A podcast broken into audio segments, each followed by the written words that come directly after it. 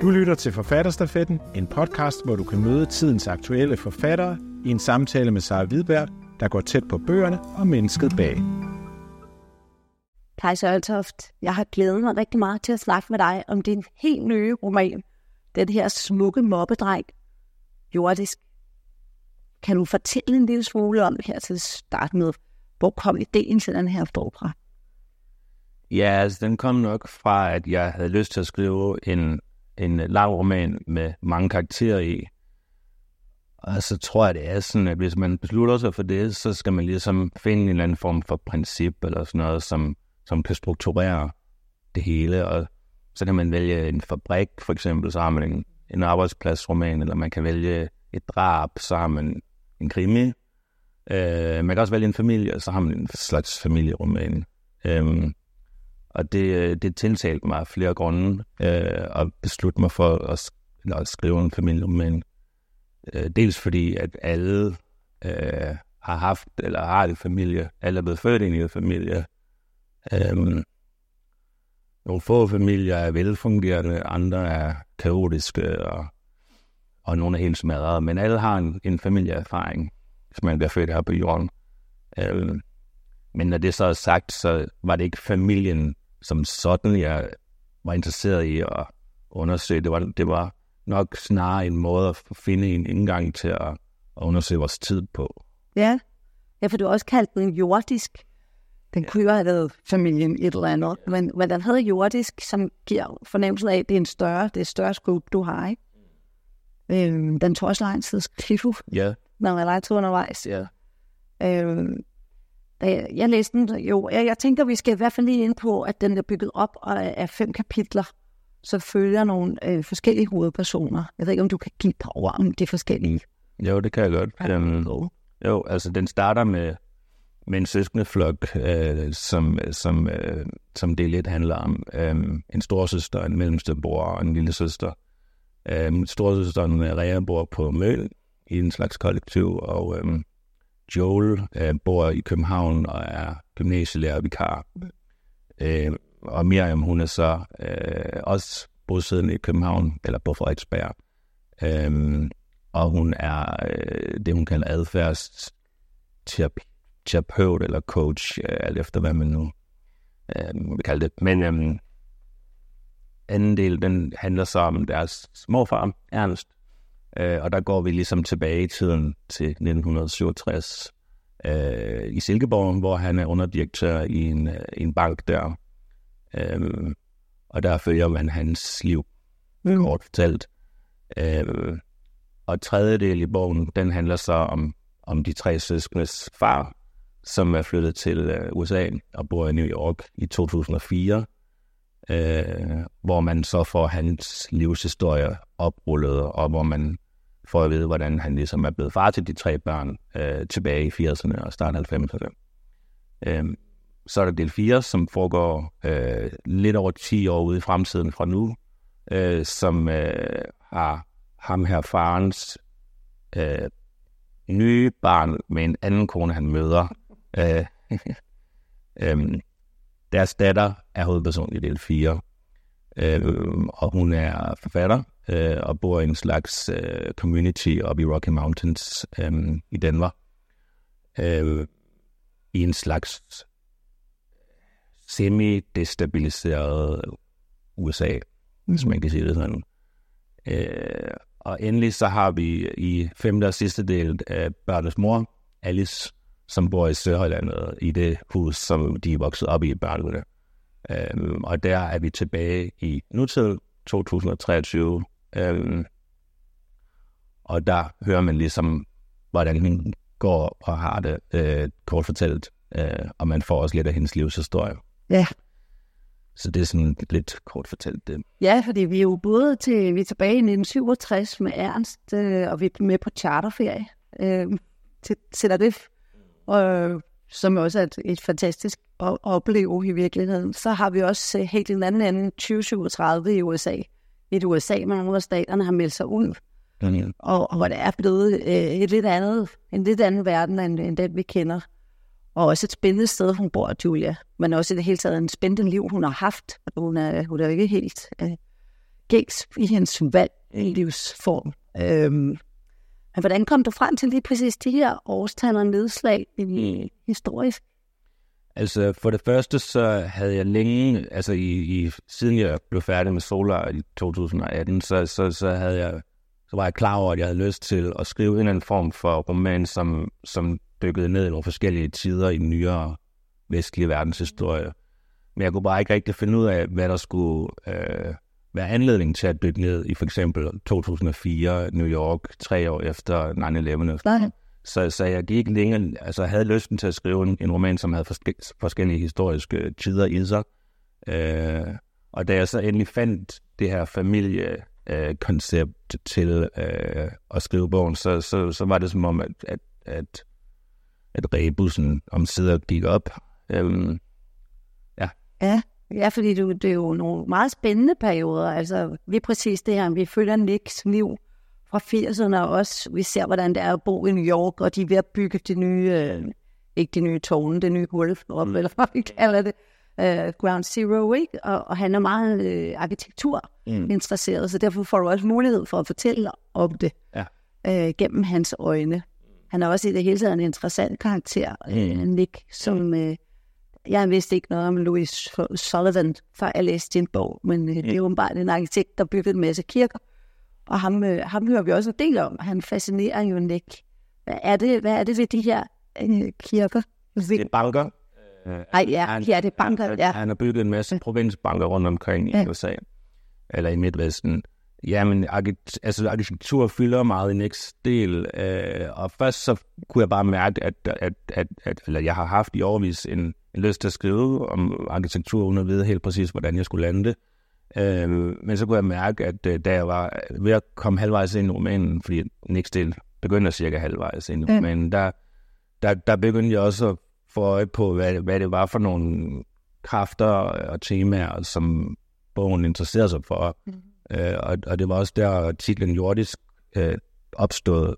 Og øh, så jeg tror, der er et eller andet med det her med, hvordan, altså i arkitektur helt konkret, når, når vi opfører bygninger, så gør vi det jo af materialer, som kommer fra jorden. Altså, øhm, så, så, så, så på en eller anden måde, så var det sådan en fornemmelse af, at altså det at bygge bygninger er, er, er et af de mange steder, hvor, hvor mennesket tager øh, fra de jordiske materialer øh, og ligesom omformer dem til vores egne former og, og opfører vores civilisationsbygninger ud af dem. Altså øh, mursten fylder også lidt i bogen, ja. det her med, at, øh, at Nick vokser op i en landsby, hvor et faren arbejder på et teglværk, hvor de producerer øh, røde mursten til, til lokalområdet. Øh, og det gør de jo ud af, de, producerer, de, de, de laver modellerer, som de går op selvfølgelig, fordi det er jo den måde, man laver mursten på. Så, så, så det, jeg tror, det, jeg tror, det er det, som, som gør, at arkitektur fylder noget i, i bogen. Ja. At, at det er sådan et sted, hvor, hvor, man, hvor mennesket omformer materien og, og opfører huset ud af det. Ja. Og hvad er huse og bygninger så? Er de, er de naturlige forekomster, som, altså, eller er de kulturelle forekomster? Det, det er sådan nogle ting, som ja. jeg tit har synes har været spændende at tænke over. Og det er også noget, der fascinerer Nick, ikke? Og, og også han, han øh, render rundt på det her nedlagte teglværk og bygger faktisk sådan nogle nærmest templer ude i skoven ud af mursten, ikke? Mm. Øhm, han siger også på et tidspunkt, eller han refererer i hvert fald til nogen, der har sagt, at musik er frossen arkitekt. Det er omvendt. Arkitektur er frossen musik. Ja, og øh, musik er flydende arkitektur. Ja, det er også fascinerende tror, det gør det, men jeg er faktisk ikke 100 på den sigt. det har han vist heller ikke i morgen, og det er et fedt citat, hvem der har fundet på det. Øhm, Joel, som jo er Niks søn, han, øh, i starten af bogen arbejder han på Ørestad Gymnasium som øh, fysiklærer, ikke? og siger ret hurtigt øh, op for at tage et manuelt arbejde på en fiskefabrik i Nord-Norge. Hvad er det ved det her med det manuelle arbejde, der tiltrækker ham? Mm. Jamen altså, Joel har jo meget den her, det her syn på den vestlige verdens øh, arbejdsfordeling, som, som er at, øh, altså, som er et negativt syn på den fordeling, der er. Altså at, øh, jeg kan ikke huske, om det er omkring 90 procent af den danske arbejdsstyrke, som befinder sig i det, man kalder den tertiære sektor, som er, hvor man arbejder med immaterielle ting, altså computer ting og informationsting og turisme, underholdning og kommunikation og alle de her ting. Øh, og han taler tidligt i bogen om, om, at han har en længsel mod et samfund, som, som øh, er mere afbalanceret i forhold til, hvordan arbejdsstyrken er fordelt. Altså, at, der, at, at, at et, altså han snakker om, at samfundet, hvis man ser det som et økosystem, altså et, et bæredygtigt øh, økosystem, så, så, så kan det ikke nytte noget, at, at alle, eller at så massivt stor en del af arbejdsstyrken befinder sig over i den ene side af skibet, så at sige, fordi så, så kæmper skibet på et tidspunkt, og det, det er det, han oplever, at Vesten er ved at, ved at, øh, ved at gennemleve. Altså, at, at, at noget er kommet helt ud af balance i forhold til øh, øh, ikke at have kontakt med materialet, ikke at have kontakt med de jordiske materialer, ikke lave manuelt arbejde. Øh, han snakker også om det her med, at i, altså i, i, i gamle dage, der, der arbejdede man jo enten som fisker, eller som skovhugger, eller eller som minearbejder, ikke? Men, men, men gradvist så er de, alle de her manuelle arbejdsformer er, er forsvundet ud af det vestlige rum øh, til fordel for, for teknologi.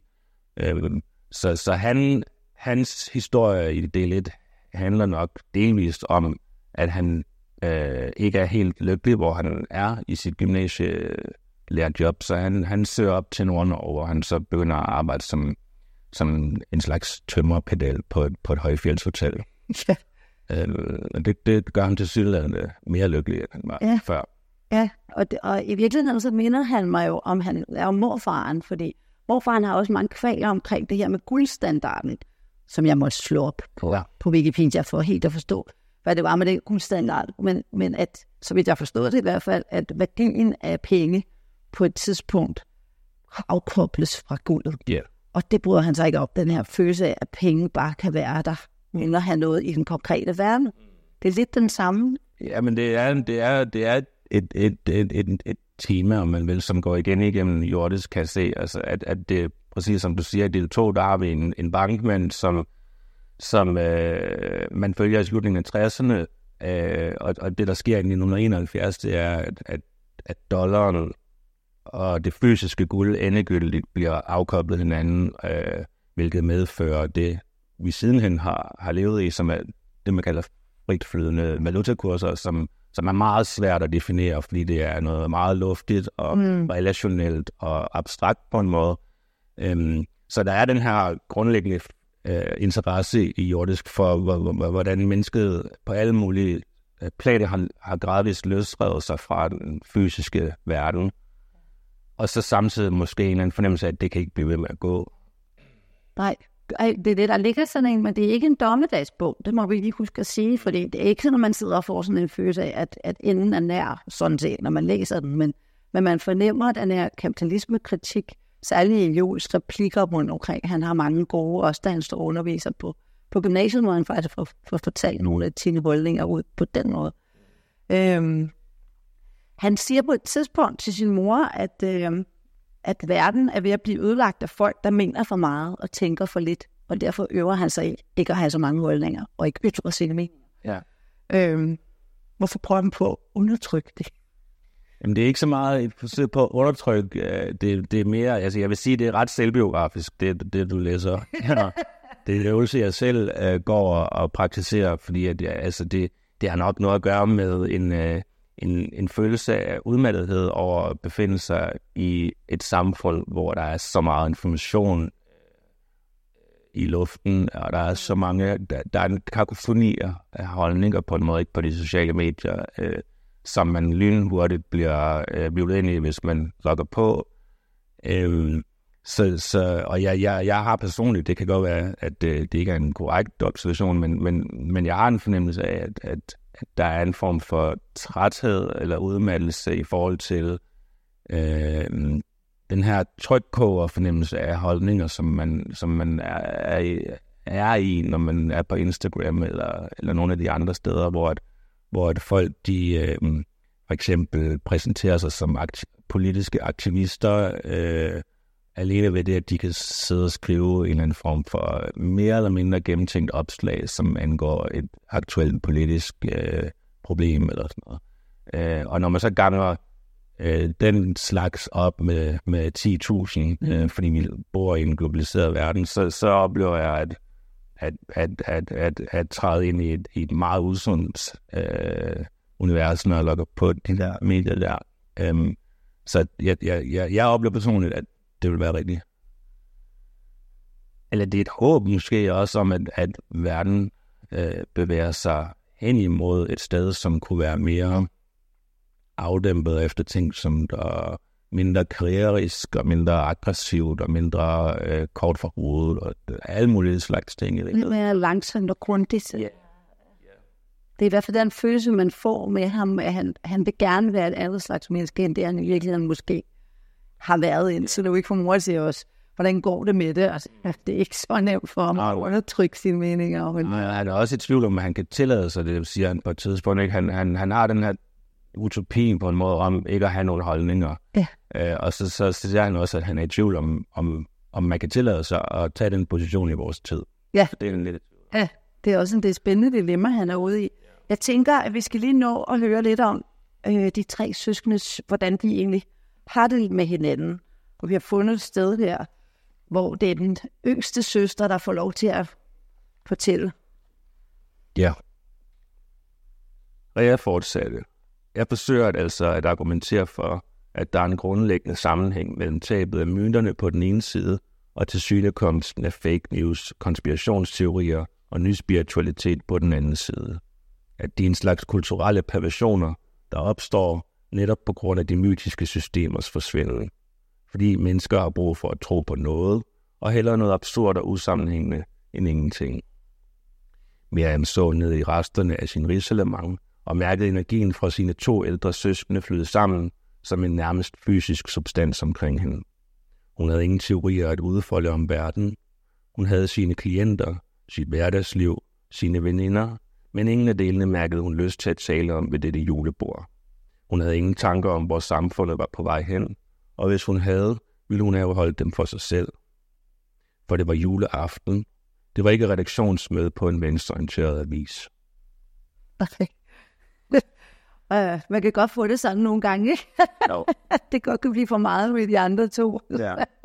Mm. Men det er svært for hende at være i det der øh, søskende ikke? Jo, altså hun, hendes, hendes tankeverden er mindre præget af, af politiske øhm, øhm, problematikker, end, end Rea og Joels er. Det, Ja. det er helt klart. Og hvordan kan det være, at hun er faldet sådan nu? Det, det er et godt spørgsmål. Altså, det, det er jo sådan nogle ting, som opstår, mens man skriver sine karakterer frem, ikke? Men, men jeg kunne ret hurtigt mærke, at hun var, hun, hun var lidt, øhm, hun var nok mere systemtro øh, end sine to søskende.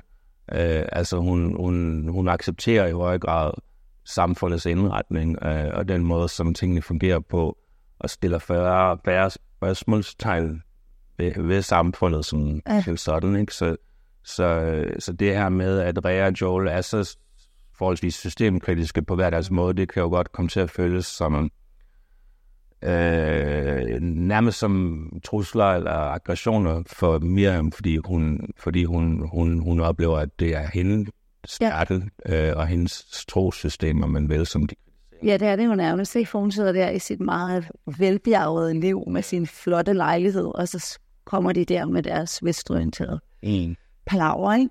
Så det bliver lidt, lidt svært i, i relationen der. Ja.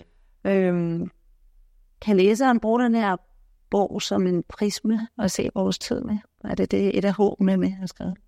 det er jo altid svært, fordi man, man, man ved ikke, hvad andre mennesker, øh, hvordan de oplever vores tid. Altså, det, man må ligesom, men, men, øh, men det håber jeg da.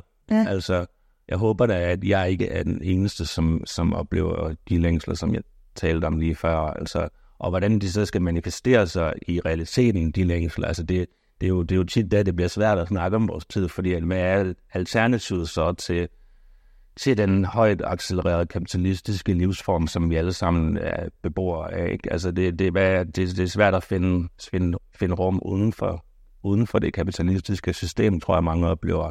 Øh, og jeg er ikke sikker på, at det for mit vedkommende er at, øh, at flytte øh, til et, øh, til et landligt område i et lille hus eller noget stil. Det, det, er ikke, det er ikke sikkert, at det er den måde, jeg vil omsætte længslen på personligt. Jeg, jeg ved det faktisk ikke. Jeg oplever, at vi, vi lever i en meget forvirret tid. Altså det, det, det er ord, der bliver ved med at dukke op for tiden, når jeg tænker over det hele. Altså at, at, at det er, det, der, der er forvirring på alle niveauer.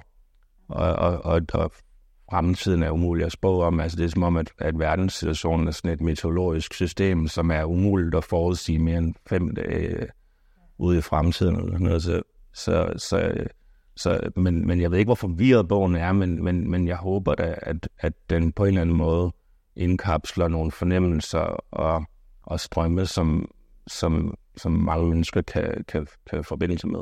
Jeg synes i der er også, øh, der er listen, fordi der er jo for eksempel øh, det kollektiv, hvor at Julia bor i, eller kommunen der i USA, og så er der øh, bofællesskabet på Møen, og så er der Nicks liv, som i virkeligheden er ret, et ret ensomt liv, meget nøjsomt liv, han har i New York. Man går på arbejde, han går hjem, han har ikke så meget, man har kun sig selv. Mm. Øh, det er lidt sørgeligt på en eller anden måde, at, at hvis det er løsning, ikke? Øh, men det var, der er mange bud i romanen på, hvordan kunne man, og, og kunne man gøre det på en måde, hvor man ikke generede for meget i sin verden. Øh, er der en måde at neddrosle uden at miste sociale relationer, så man ikke ender som en ensom øh, eksistens, som han virker meget som af. Men det er rigtigt, men han ender jo så, vil jeg sige til hans forsvar, med, at, med at finde lykken i kærligheden. Heldigvis. Fordi det, det, det er, det er klart bogens mest øh, melankolske og, og ensomme øh, ja. øh, del, det, det er Next del. Altså det, det kunne jeg også mærke, mens jeg skrev den, at det var der, jeg fik, det, det var helt klart den del, som påvirkede mig mest at skrive. Altså det, det, jeg kunne slet ikke adskille de stemninger, som han gennemlevede fra, fra, fra mig selv og sådan noget. Så, så det, det, det var... Øh, det var intenst at skrive den del, mm. fordi den, den kommer meget langt ned i ensomheden, føler jeg. Også sådan øh, lidt for langt på en måde. Det, det blev næsten sådan skræmmende på en at, at skrive det frem. Men også er øh, rigtig dejligt at se sådan en mandekarakter faktisk på skrift, fordi de findes jo også. Mm. Men, men der er dog håb i, i det afsnit. Det er rigtigt, ja, det... at det ender øh, bedre, end det starter, kan man ja. sige. Ja. Men, men, øh... og, det, og det har været en, en, en central ting for mig, tror jeg, mens jeg skrev om de her karakterer, at de, de, de skulle ikke flygte de skulle ikke få lov til at flygte fra, fra, fra andre mennesker. Øh, hvis de gør det, så, så bliver de fanget op af nogle andre mennesker. Sådan, det, det, det, det følte jeg var meget øh, i øh, bogens ånd, at, at, øh, at menneskene i den er forbundne, og hvis, og hvis det går, at de laver en rejse, men så finder de enten, øh, så forelsker de sig enten, eller, eller, eller kommer i kontakt med nogle fremmede mennesker på en anden måde. Øh, så, så jeg oplever meget en, en bog, der handler om bundethed. Det gør den også. Og, og det er nemlig lige præcis det der med, at de har relationer på tværs af både tid og sted. Det er jo, den er, foregår jo i mange over det hele, og i mange tidsalder, men man har hele tiden forventelsen af, at de hænger sammen med et, et net af familie på en eller anden måde. Det hænger ikke bare frit, og det kræver arbejde at holde de relationer. Yeah. Og nogle af dem er bedre til den andre, ikke? Jo, jo.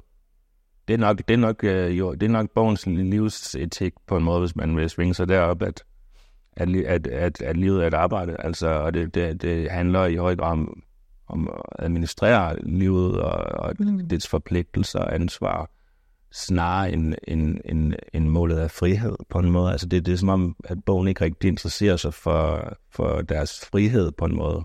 Det, det er mere deres ansvar og forpligtelser i forhold til hinanden, som, som synes at være borgernes interesse. Ja, både jorden og menneskelig ja. og relation. Ja. Tusind tak skal du have.